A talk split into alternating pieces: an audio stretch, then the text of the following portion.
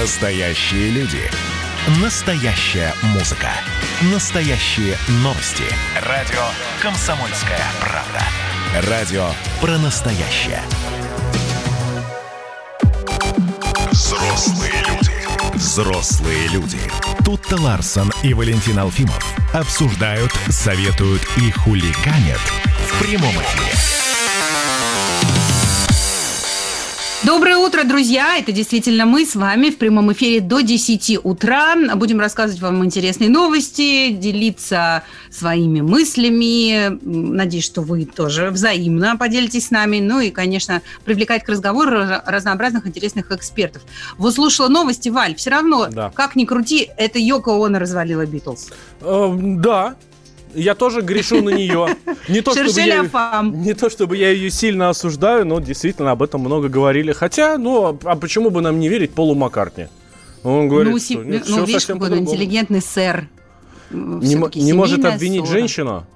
Ну, он так, да, без, без, без имен и без деталей. Семейная ссора. Угу. Ну, ладно, что уж. А, к сожалению, прошлого уже не вернуть. Вот, Битлз уже нет. Там, мне кажется, может быть, если бы они до сих пор играли, не настолько бы они крутые были бы. Кто его знает? Да? Ну что, к настоящему тогда. Да, к настоящему. Хорошие новости у нас для вас, дорогие москвичи. Ну, у меня лично для вас, дорогие москвичи. Сегодня до 26 градусов. Сегодня солнце, дождя не будет. И вообще ближайшие 7 дней э, будет примерно такая погода. Только в следующую среду будет 21. Ну, то есть похолодает. Похолодает до 21. Вот. И э, в моем любимом после Москвы городе Калининграде тоже сегодня, например, прекрасная погода. Ясно, плюс 15. Это прямо сейчас. Сегодня температура температура поднимется до 21. Ну и, в общем, тоже всю неделю в течение ближайших 7 дней э, осадков не ожидают и обещают, кстати, даже плюс 28, поэтому Балтийское взморье – это ваше все. Вот. Мы и вам немножко с Тут и Ларсен завидуем. Радио «Комсомольская правда».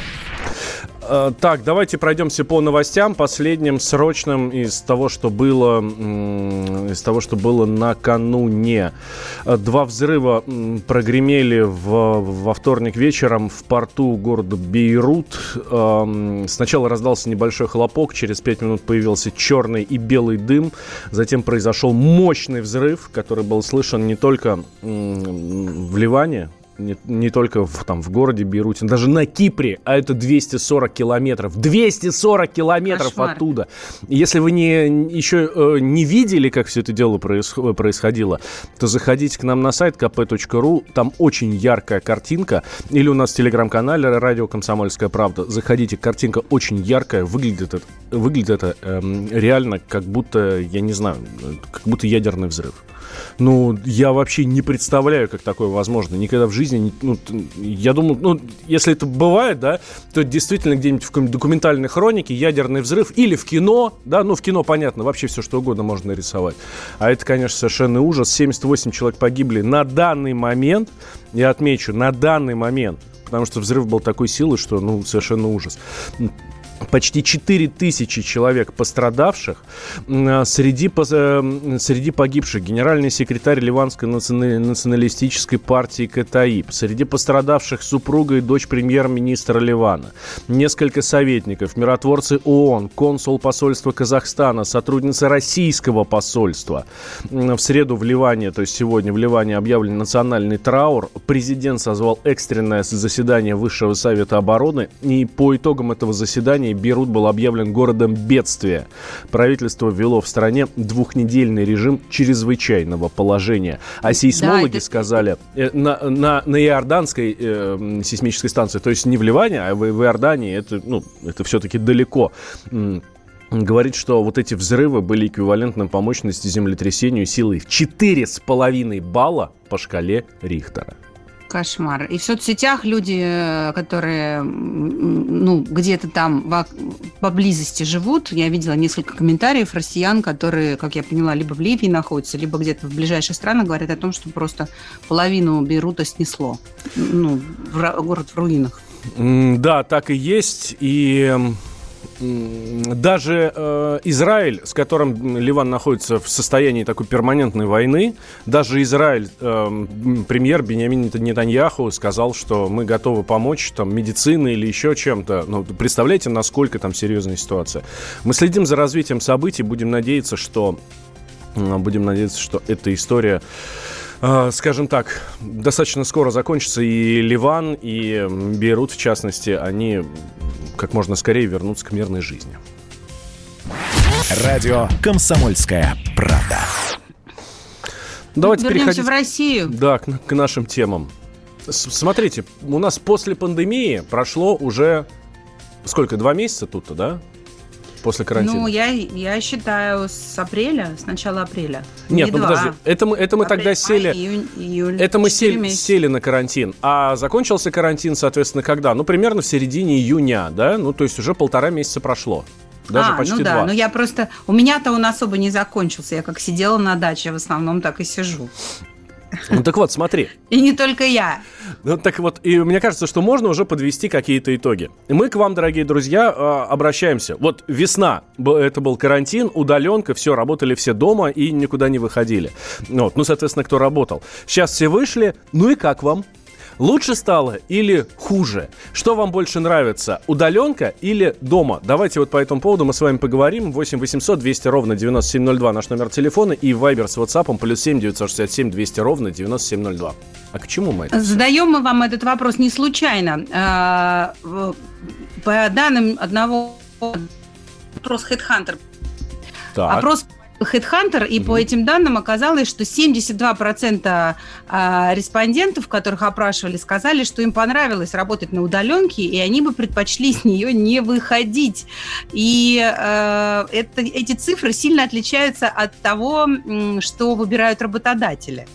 Да, а, в а, работодатели говорят совершенно по-другому, там совершенно другие а, цифры. Среди руководителей доля лояльных дистанционной работе, она растет. Да, действительно, все большее руководство ну, за то, чтобы люди трудились на удаленке, но о готовности перевести команду на удаленку на постоянной основе сообщила только четверть начальников, 26%.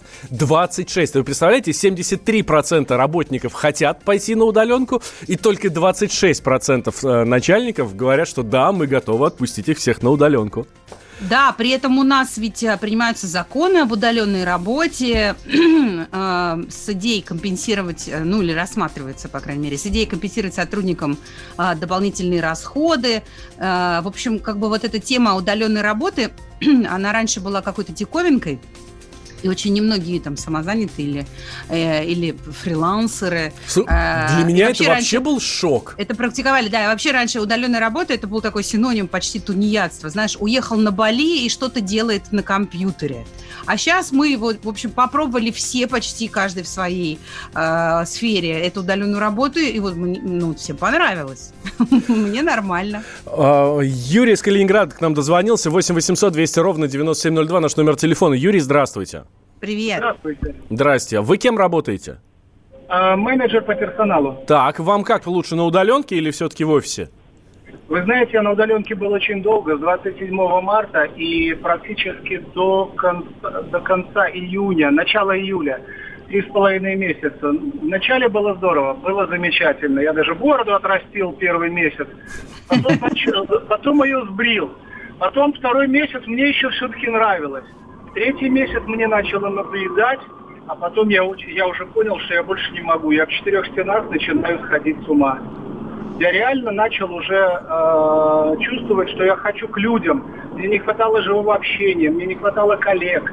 Я, мне нужно было ну, вообще с кем-то общаться. И когда я вышел, я сейчас реально отдыхаю э, в офисе. Здорово, спасибо. Ну, на самом деле, да. На самом деле, я тебе скажу тоже, что сначала удаленка мне понравилась, а потом мне очень захотелось какой-то офлайн работы, какого-то живого общения, потому что ничего не заменит этой магии взаимодействия с людьми, э, особенно если ты работаешь там в СМИ или в вот в сервисе или в HR, да. HR это же, это же вообще такая энергия, когда ты общаешься с людьми, когда ты их вдохновляешь, нанимаешь, увольняешь. Ну, то есть это э, должен быть глаза в глаза, контакт непосредственный, а не вот это вот все, не вот это вот все интровертное. Что я тебе могу сказать по этому поводу, Тута Ларсон? Велком, у меня для тебя есть прекрасное место между Путиным и Собяниным здесь в нашей студии. Ага, спасибо большое. Так, э, смотри, что нам пишут, э, что нам пишут наши слушатели. Такие удаленка это не вопрос экономики, все дело в бороде. Конечно, конечно, если вы можете работать или на удаленке, или в офисе, вот мы вас и спрашиваем, вы что выберете? Все-таки сидеть дома и стучать по клавишам в перерыве между, я не знаю, там, застиланием постелью, э, постели, при, приготовлением себе обеда и, или там, я не знаю, прогулки на лестничную клетку для того, чтобы немножко расслабиться. Или нет, все-таки лучше офис, лучше люди, вот эти вот противные людишки, которые вокруг тебя и которые не дают тебе почесаться в нужных местах, вот, и которые э, отвлекают тебя своими разговорами. Что для вас лучше? Плюс семь девятьсот шестьдесят семь двести ровно девяносто семь ноль два. Меня карантин не затронул, пишет наш слушатель. Как работал, так и работаю, но ситуация на дорогах и в метро во время самоизоляции меня радовала. Она всех а, радовала. Я да, тоже, когда да. в Москву приезжал, от, из любой точки в любую точку полчаса, максимум полчаса. Это вообще через весь город. Ну вот я сейчас, когда езжу по Москве, думаю, а где все эти 72%, которые хотели, хотели бы остаться на удаленке? Город просто забит, все я, передвигаются. Я работаю в госвузе, удаленка была жестока, лучше ходить в университет, такое мнение. Ну, э, удаленка все-таки далеко не во всех сферах э, профессиональных реально. Хотя, конечно, мы там уже чуть ли не строительство по удаленке освоили и перекладку бордюров, но все же э, мне кажется, что на удаленке человек вообще, э, ну, как сказать, деградирует, вот, даже профессионально. Стимула. Но вы же взрослые люди, а в первую десятку Forbes еще не попали.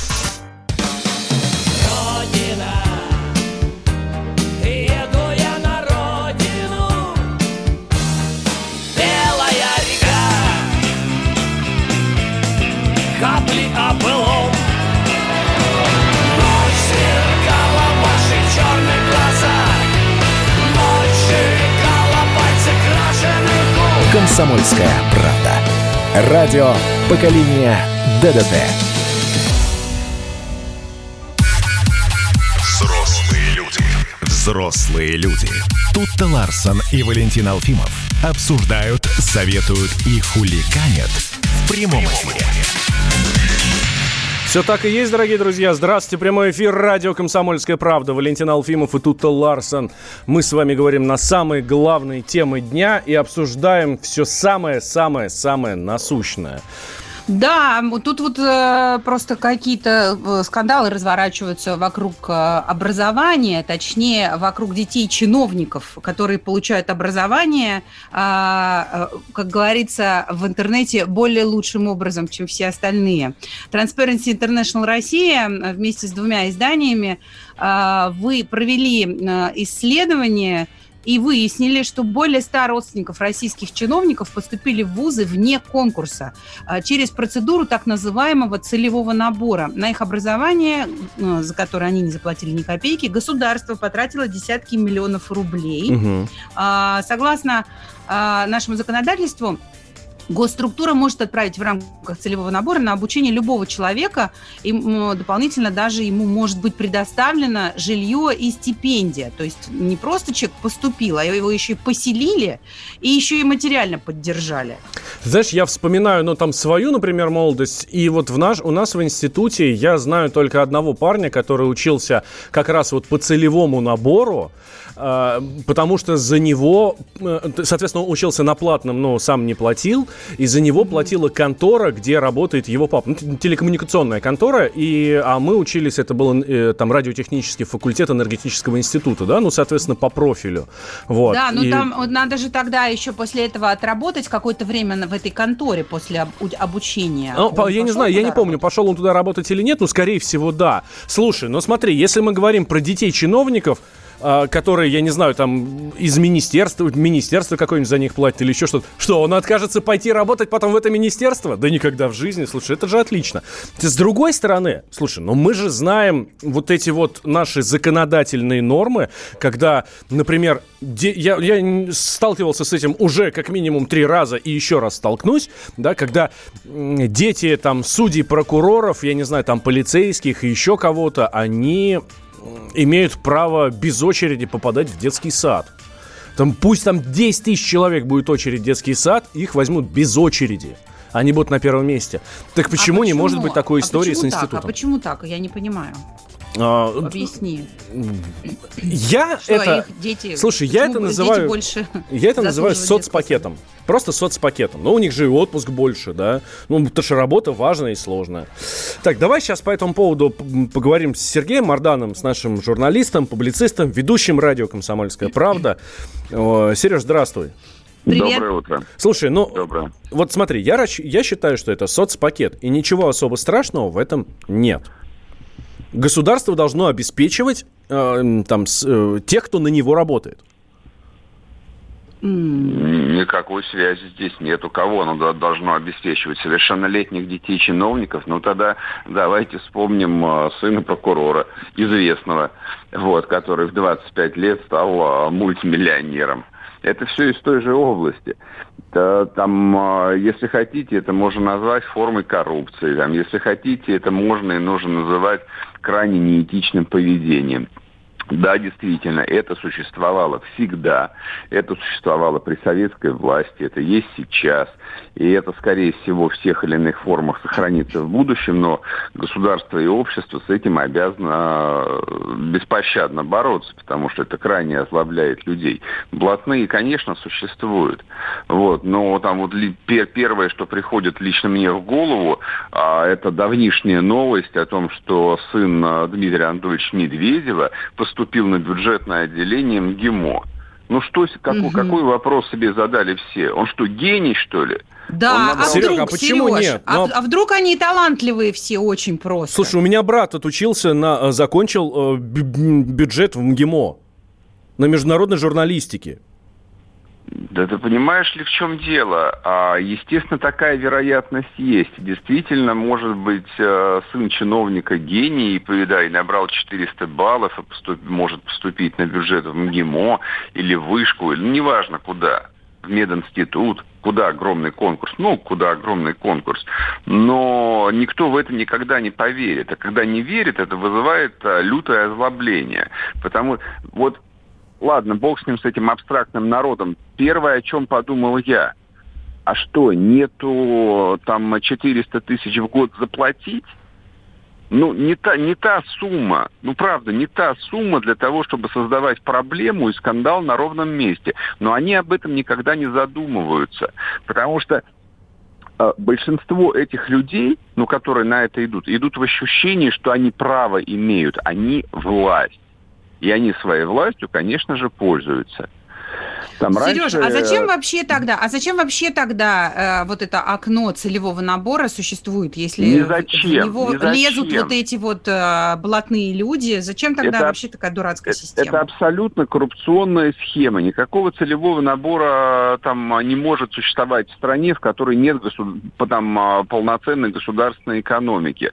То есть, ну смотрите, вот э, в Беларуси а, масса студентов а, распределяется. То есть это, это действующая советская система.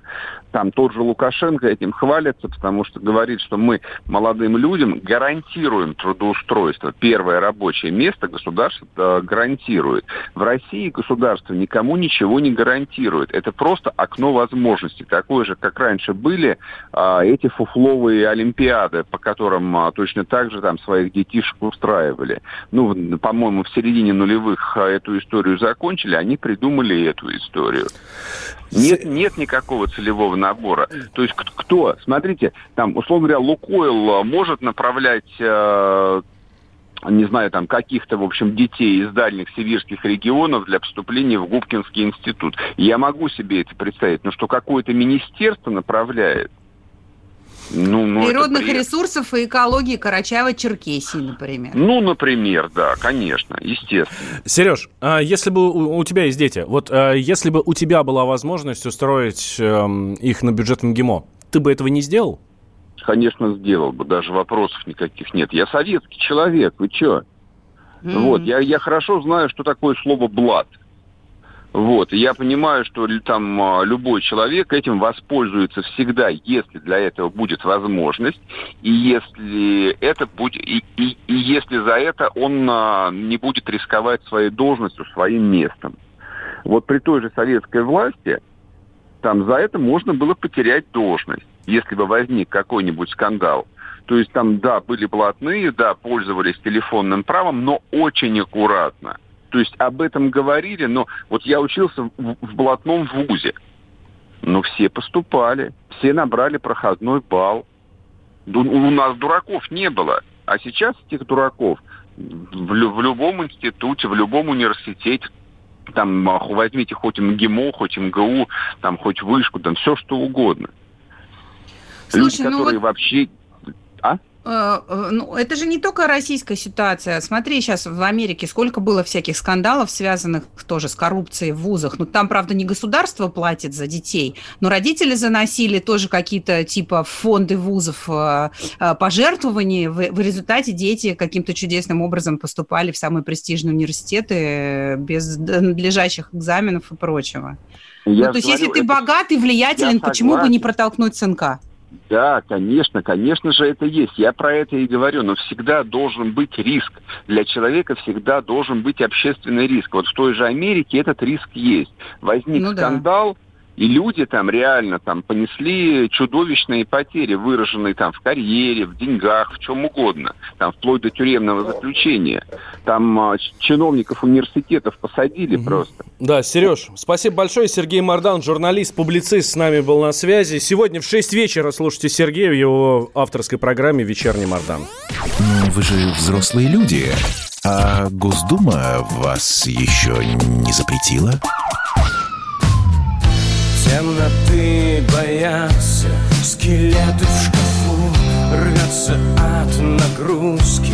Всемирная сеть Нам двоим достался. Один парашют Значит прыгнем вместе И будем лететь. Ты так прекрасна Моя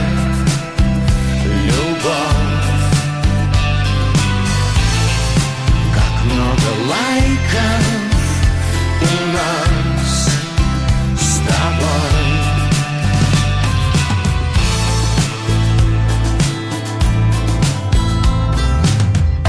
Я с чужим котенком стою под дождем, ты в нарядном платье встречаешь весну.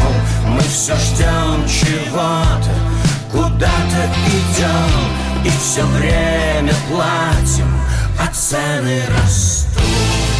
Ты так прекрасна, моя любовь.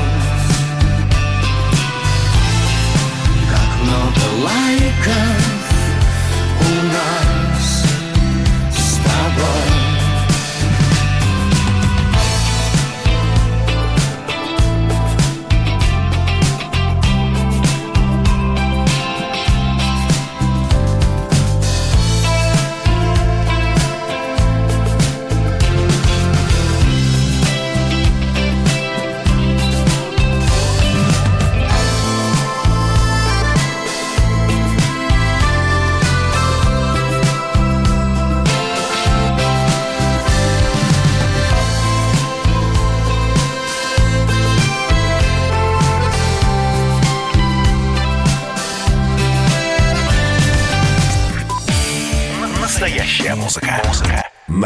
«Комсомольская правда».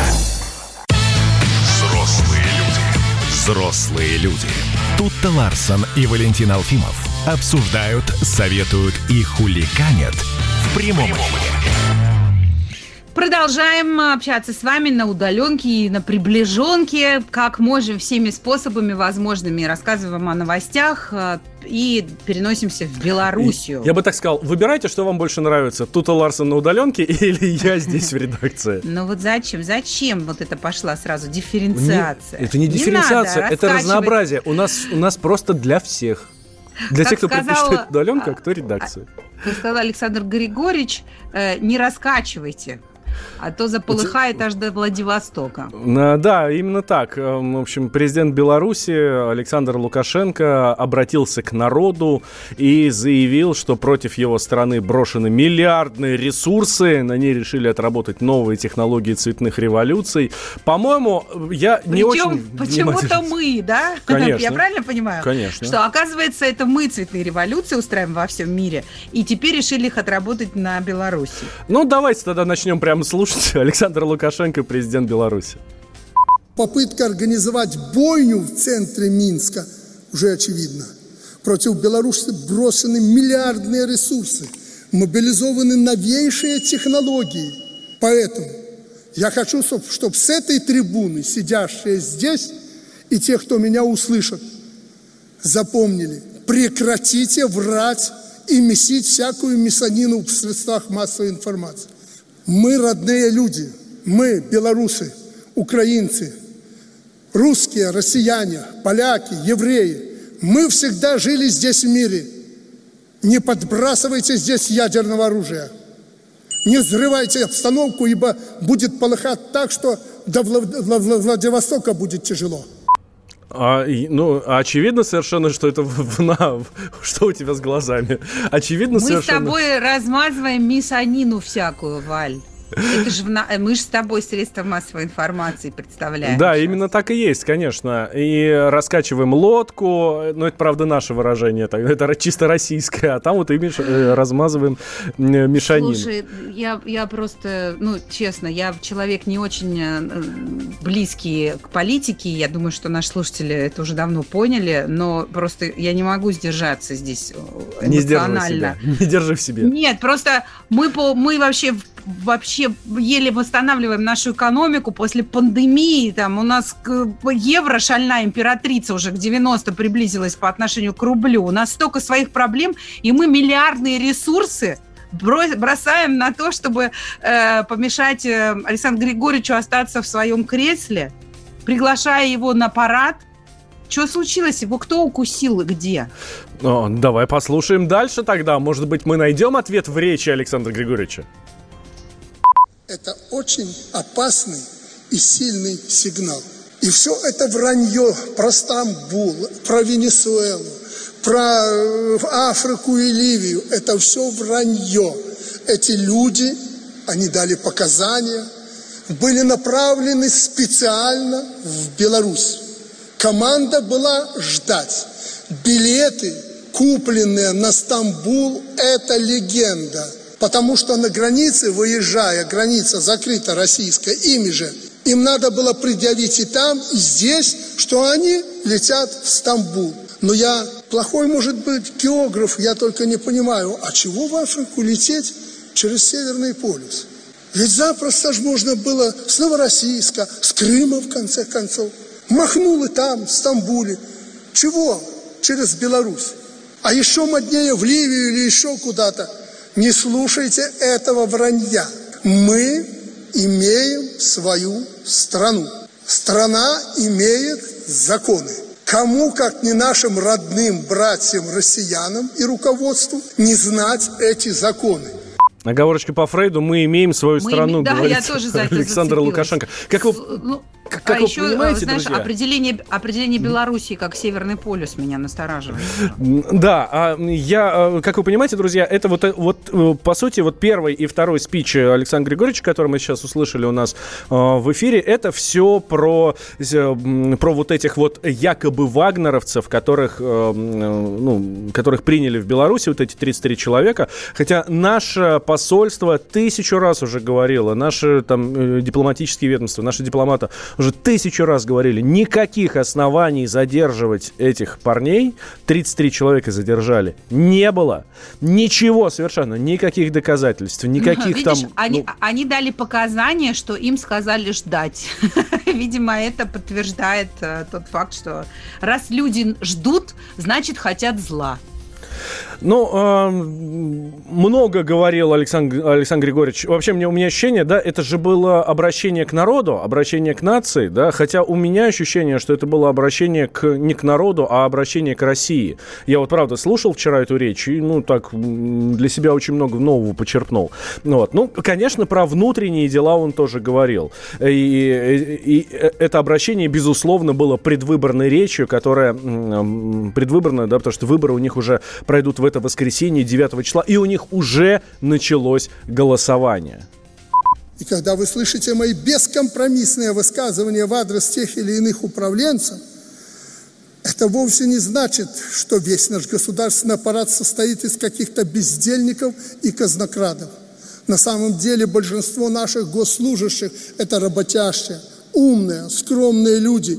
Других у нас нет – они наши. И прежде чем упрекать госслужащих, я всегда людям говорю, к зеркалу, на себя в зеркало посмотри, ты там увидишь этого государственного служащего, военного в погонах. Мы такие, какие вы. Мы из вас, из вас, из народа. Поэтому если мы плохи, значит и вам меняться надо. Будете меняться мы, и мы будем меняться. Мы ваше отражение. У наших госслужащих нет бешеной роскоши, как у коллег из соседних стран. Не верьте нашим оппонентам, они врут. Ну, опять, соответственно, вроде про, про внутренние вопросы говорил, ну, пассаж опять в сторону России. Вообще, мы плохие, потому что вы плохие. Вы а. плохой народ, а, поэтому мы поэтому плохие. мы плохие. Класс, класс. Главное перевалить всю вину с себя на других. А, что по этому что поводу... происходит? Что по этому поводу думает Владимир Владимирович? Владимир Варсобин, политический обозреватель комсомолки с нами на связи. Володь, здравствуй. Володя, привет. Да, доброе утро. А, что... Ты там себя щиплешь? К зеркалу уже подходил? Это, Видишь? Эту стадию я прошел еще вчера, да, днем, когда смотрел Лукашенко, это, конечно, надо было потом долго отходить от этого обращения к народу. Тут даже белорусы говорят, что они такого не припомнят, э, так вот, как когда э, Лукашенко так сжег. А, что, что имеется в виду? Эм, именно перлы, которые были в, в речи, или вот такой наезд на или Россию? тема, да. А вот все, там вот даже включая того, что, как шутит здесь оператор, который снимал Лукашенко, э, позволял те все странные вещи. Он снимал зал, э, где люди э, ну, закрывали глаза и дремали первую часть речи. И это выглядело как будто какой-то вот вредитель в телевизионной компании, который брал крупным планом этих ребят спящих. Конечно, это было жутко. А, и, конечно, в общем, когда Лукашенко раскочегарился в, уже э, после экватора, и когда он перестал даже читать бумажку, он начал говорить от себя. Вот тут началось. А, здесь не помнят э, таких речей, чтобы так концентрированно Лукашенко ну, говорил о, о России. Понятно, что иногда он ее не называл Россией, но было понятно, о чем идет речь. А особо, конечно, было очень так даже э, ну, не, не, странно смотреть, когда э, Лукашенко говорил, допустим, про 33 бактерий, то есть вот этих mm-hmm. вагнеровцев, и потом крупным планом показывали посла России э, Мезенцева, Мезенцева который там был напротив Лукашенко, и тоже его брали крупным планом, и его, по-моему, парализовало. Он смотрел просто на Лукашенко такими большими глазами и неподвижным выражением лица, скажем так. Как Бандерлоги а на К, да? на шатырь. Да, а так очень, очень тягостное ощущение, потому что Лукашенко, в общем-то, эту риторику он уже раскручивает несколько месяцев, но сейчас это дошло до апогея. И, э, как вот некоторые говорят, э, дошел ли Лукашенко до точки невозврата вот после этой речи, ну, я не знаю, где же еще может быть эта точка невозврата, как не это. Скажи, пожалуйста, а что об этом вот действительно думают белорусы? Ну окей, они говорят, что да, такой яркой речи мы давно не слышали, но э, они вообще, эта же речь, по большому счету, и к ним адресованная, они вообще понимают, что он имеет в виду? Что, что как бы, может быть, это какой-то месседж, который мы не считываем, а, а им ясно? Конечно, ясно, и странно, что мы не считываем. А, это прием, который и в России очень распространен перед выборами. Надо просто в критический момент э, рассказать людям, внушить им, что они находятся э, в осажденной крепости, что вокруг враги, и что нужно собраться, консолидироваться, и во время такого пожара мирового э, коней на переправе не меняют. И, в общем-то, Лукашенко единственный гарант стабильности. Ну, знакомо, согласитесь, э, этот прием эксплуатируют очень многие э, автократические режимы. И э, здесь Лукашенко, кстати, может быть, и добился э, какого-то эффекта, потому что я смотрю на белорусских форумах, э, там уже начались такие разговоры, что, допустим, э, рабочие там заводов, МАЗа, и других там, э, они задумались, э, действительно, много ли они потеряют, если войдут в полосу перемен. И, конечно, голосовать... Да, Володь, спасибо. Там... Спасибо большое. Владимир Варсобин, политический обозреватель комсомолки, был с нами на связи. Володя остается в Беларуси. Все последние новости мы оттуда э, вам сообщаем. Но вы же взрослые люди. Можно вести себя посерьезней.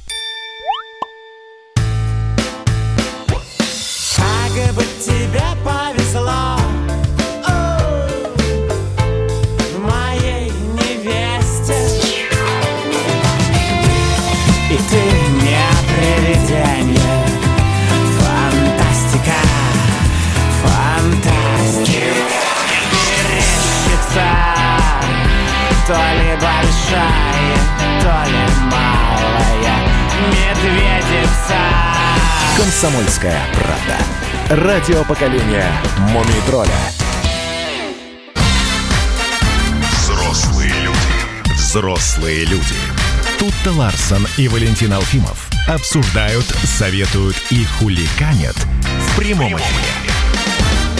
Обсуждаем, советуем. А обсуждаем сейчас в первую очередь, конечно, вот эту президентскую белорусскую кампанию. Много всего интересного там происходит. А вот накануне президент Беларуси Александр Лукашенко обратился к нации.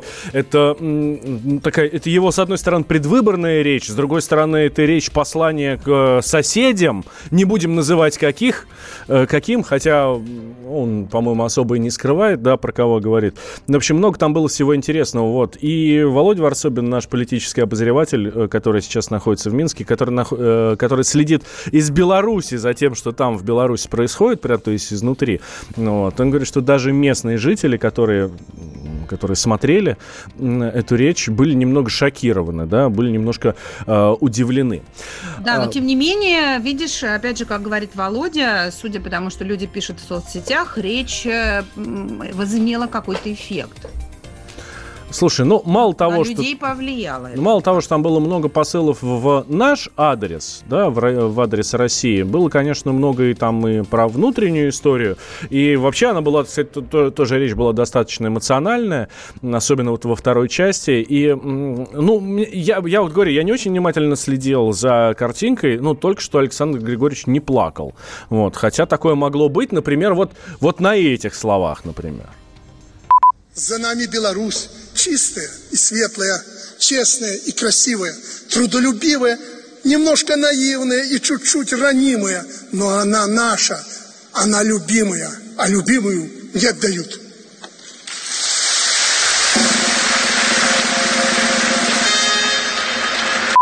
Вот, да, вот. Это мне напоминает, знаешь, э, э, детскую сказку для взрослых. Поймал Иван Царевич лягушку и давай на ней жениться. А любимую не отдают. А кто ее забирает? А, не отдают кому? Не отдают врагам или не отдают э, другому а мы... кандидату в вот, президенты? Вот, вот. Об этом ли говорил Александр Григорьевич? Давай спросим у Александра Носовича, политолога. Он с нами на связи. Александр, здравствуйте. Доброе, Доброе утро. утро. А, действительно, Алек... про, про кого говорит Александр Григорьевич Лукашенко? Кому не отдают любимую? Э, врагам или другим кандидатам? Или это одно и то А, же? а для него враги это другие кандидаты, разумеется. Поэтому им он э, Беларусь отдавать не собирается. А, но и другим, как другим странам. А, об, этом, об этом тоже шла речь. И об этом тоже прозрачно намекалось.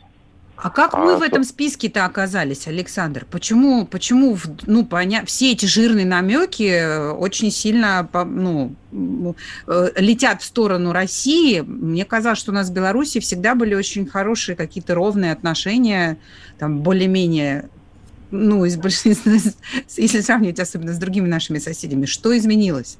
Но это началось после переговоров об э, углублении интеграции в рамках союзного государства, когда э, Россия э, поставила перед Лукашенко условие, что если вы хотите дальше получать со стороны России льготы и преференции в экономике, то одних разговоров про братские народы недостаточно. То есть вы должны быть союзниками для России не словом, а делом. Потому что по большей части то союзное государство, договор о котором был подписан э, между Ельцином и Лукашенко в 1999 году, это было такое союзное государство Шрёдингера. И Оно одновременно было и его не было. То есть вроде как договор был, но как это, чем эта союзность измеряется на практике, а, в России слабо кто, кто-то мог сказать. Мгм. И поэтому вообще формально да, Белоруссия была все это время военным и экономическим союзником России, но у Кремля с каждым годом все больше было вопросов к Лукашенко по поводу того, что Белоруссия не признала вслед за Россией независимость Абхазии и Южной Осетии, не признала Крым, и много других было э, моментов э, очень спорных, после которых Россия поставила вопрос ребром, что а, если, если уж союз, то союз. А, И Лукашенко это достаточно сильно испугало, он воспринял это как покушение на свою власть. А, Создание наднациональных органов власти э, в рамках и строительство полноценного а, интеграционного объединения между Россией и Да, Беларусью. там же должны были единый э, таможенный кодекс создать, единый гражданский кодекс, да? Единая валюта, единая налоговая система, чего нет даже в, э, Европейском Союзе. Это были так называемые дорожные карты интеграции России и Беларуси, которые э, Лукашенко в итоге подписывать отказался. Как будут дальше развиваться события? Если Лукашенко все-таки останется у власти, он продолжит движение туда на запад? Или он сейчас выторгует э, какие-то преференции для себя? Ну и, собственно, и дальше будем дружить, дальше будут открыты границы, и, ну, в общем, все как было, так и останется. А Лукашенко до последнего будет пытаться лавировать и сохранить э, хорошие равноудаленные отношения со всеми основными игроками. А это Россия, США и Евросоюз.